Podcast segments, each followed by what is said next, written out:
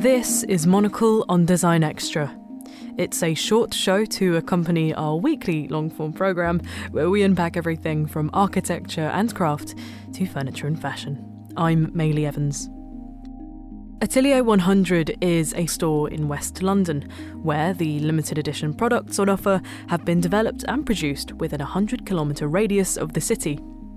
It's the result of a collaboration between IKEA Retail and H and M, offering thirteen designers the opportunity to develop and test out product in a retail environment.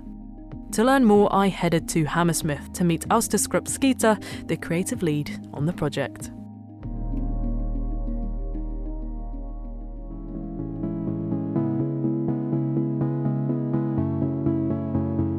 I started in this project very early on, started having discussions about doing a potential collaboration together.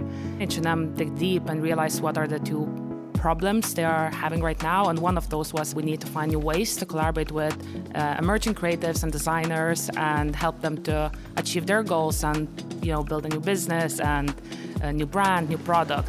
And a retail aspect of it came just from what IKEA and H and M is, like two huge retail companies from Sweden. Part of it always like we have to have a retail store in this place and uh, offer the creatives an environment where you can sell their product. The creatives that came into the program are those that had inspiration from the city, so all the people have something in common, but at the same time they're all very unique. Yasmin Llanon-Chung, sculptural doorstep, she just took this everyday object, a simple doorstep, and reimagined it. She three D printed them in really bright colors. And this product has been really popular amongst customers. It's easy to grab, easy to buy into. Such a small but bright object in your everyday life. Mitra on Mondays, they worked on the London cobblestone floor light. The cobblestone is actually taken from the streets of London to weight the lamp uh, and make this into a sculptural object to have in your office at home, which is just a beautiful idea to start with, but also a beautiful object to have somewhere. Ando Massebo has been one of the big attention grabbers in our collection because he worked on the, one of the biggest items actually we have, which is stainless steel tubular chair, um, which has also been a beautiful process. He collaborated with so many London makers, used stainless steel tubes that are usually used for car exhaust pipes in his chair. A heavy one as well, weighing twenty kilos. Uh, so someone needs to come and pick it up from the store when they purchase, or we send them to home.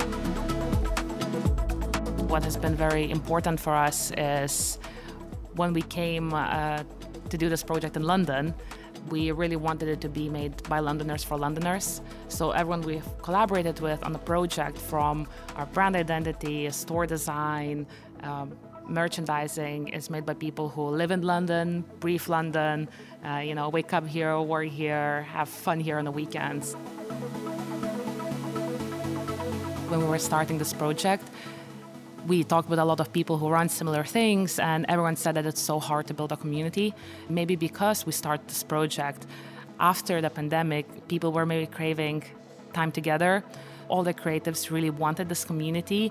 And I would say the most fun part has been that they actually started to initiate themselves to meet each other. So they started to have these evenings in their studio and just invite each other to each other's places to talk about their projects, share the worries and share the struggles and share the wins.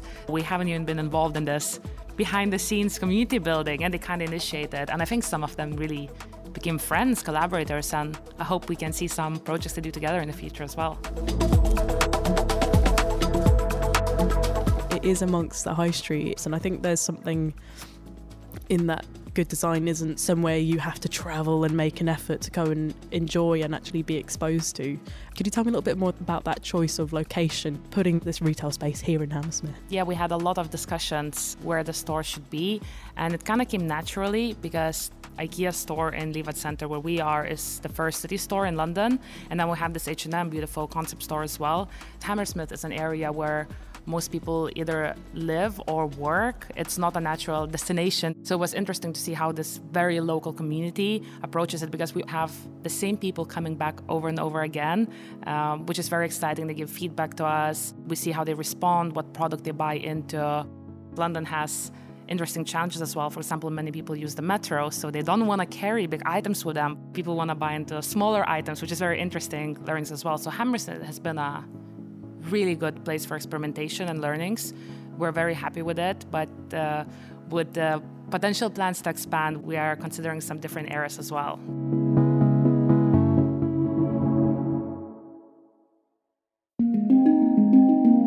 Aistė Skrupskytė there, creative lead of the Atelier one hundred project.